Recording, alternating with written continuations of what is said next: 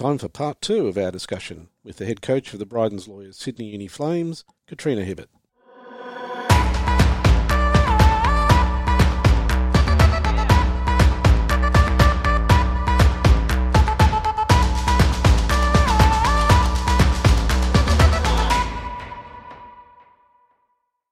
Um, the year after the Olympics, we've got the great news that uh, the FIBA Women's World Championships will be coming to Sydney.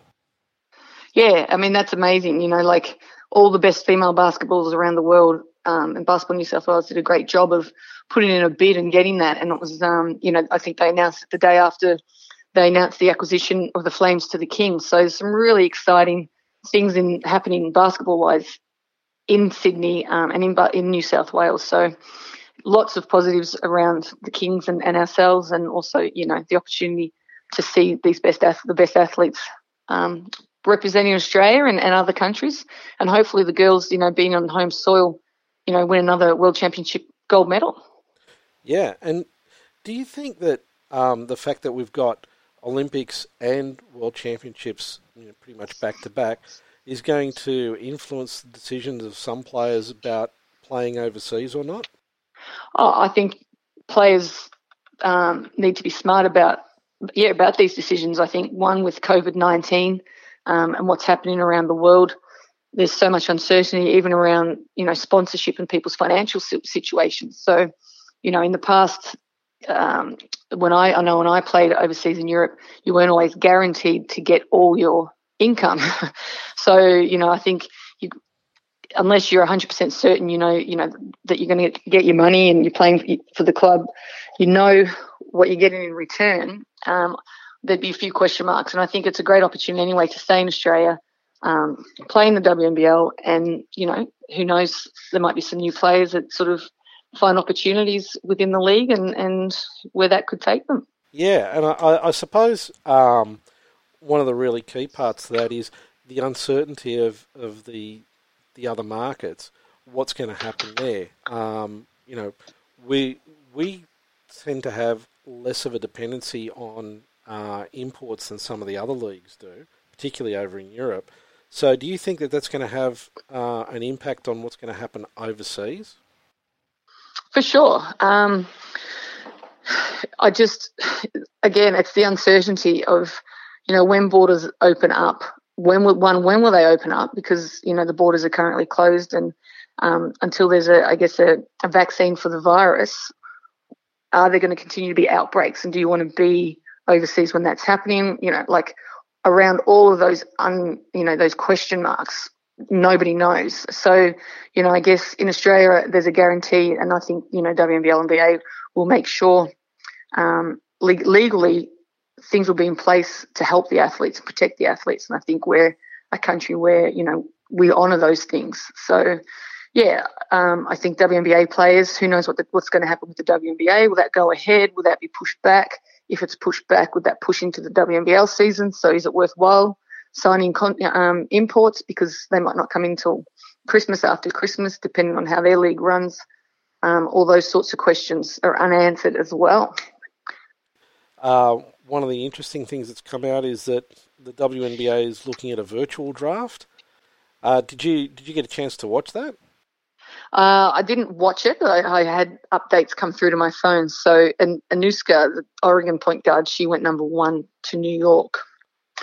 Um, so yeah, so you know they've all been drafted, but um, again, will the league go ahead? Will, I mean, I think I heard it might be pushed back to June, maybe, but again, um, every, every state in America seems to have its own laws, and then there's Donald Trump with his laws so who knows? who knows?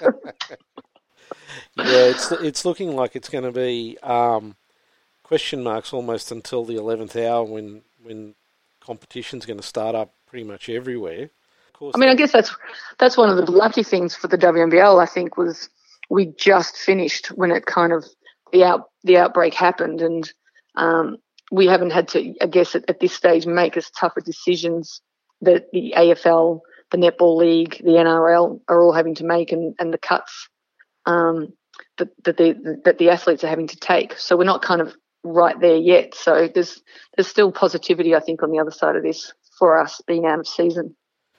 Yeah, one of the other questions that that uh, comes up for me is, um, given the situation and the economic impact, um, what sort of impacts are, are potentially clubs going to be looking at in terms of their sponsors? Yeah, and this is again around how can we offer contracts if you open the free agency up and we're offering contracts to athletes, but we still don't know again what sponsorship is going to look like because I think I think a lot of teams are going to take a hit, um, unfortunately, from private or individual sponsors because no doubt they've taken a hit. You know, everyone's feeling the financial impact of all of it all. So it would be arrogant of us, I guess, to to think that we should be um, not on that list of, of getting you know hit with financial down downfall.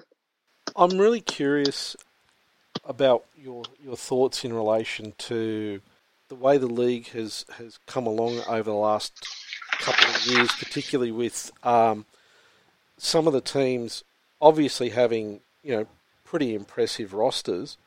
Um, do you think that this whole situation is going to actually push uh, the the potential introduction of a salary cap to try and even things out for a couple of years to at least allow the teams to you know, stabilise financially, given all the uncertainty? Yeah, I think it. I think it's a smart way forward. Um, I think it balances balances out the playing field for everyone. Um, you know, so obviously in the past we haven't Sydney's sort of had probably a lower end budget. Um, so you know that would again maybe save some clubs um, going forward. And and yeah, I think I think it's I know it's been discussed um, in the past, and I'm pretty certain that it, it, will be coming in the in the future. I think, and it's a certain way of probably saving the league, particularly you know over the next 12 to 18 months to get through the impact that the virus has had. So you know, hopefully steps have been taken in that direction. So um, you know, I, I guess it it just helps the league in the future.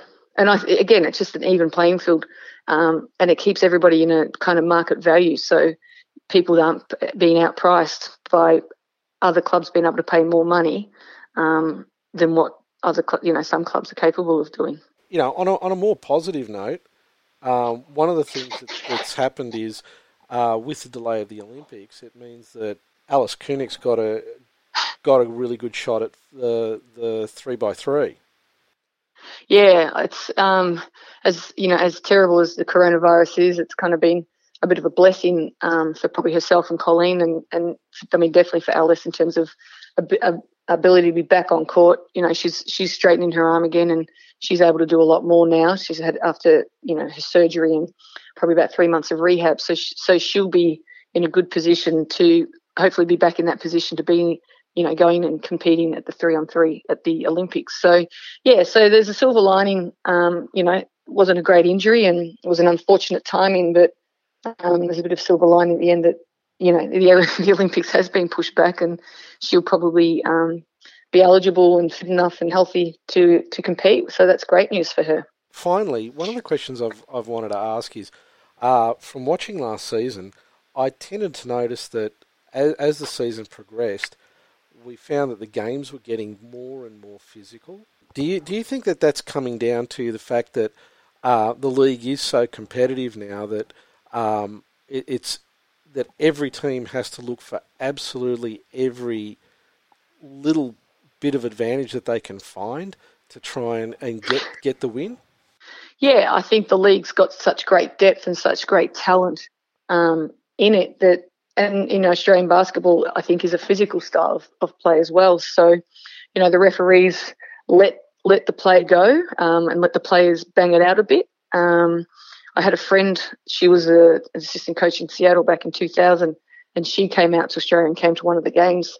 Um, you know, she she she kind of commented, she's like, God, it's a physical game um, in Australia. So I guess it's just how the league is is refed and allowed to to play. And um, you know, yeah, the girls there's depth and there's there's toughness and grit um, that I think you know Australians are known for, and so it's kind of shows in shows in our game and in the style of play that we as Australians um, play with, with that physicality.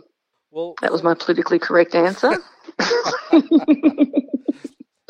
but no, look, and you know, and I think I think the referees did a good job this year in terms of communication with teams and coaches, and um, I know that at, B, at BA they're working closely with the coaches and players and the referees to, to build relationships um, and to be able to communicate and get an idea of what what perspective everyone's coming from. So it's better relationships for all of us.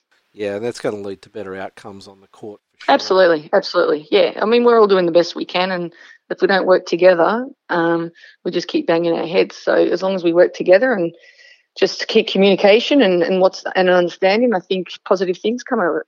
Okay, Coach, thanks very much for your time, and uh, we'll try and catch up with you in a couple of weeks and just see what else has been happening. Sounds good. Thanks for the chat.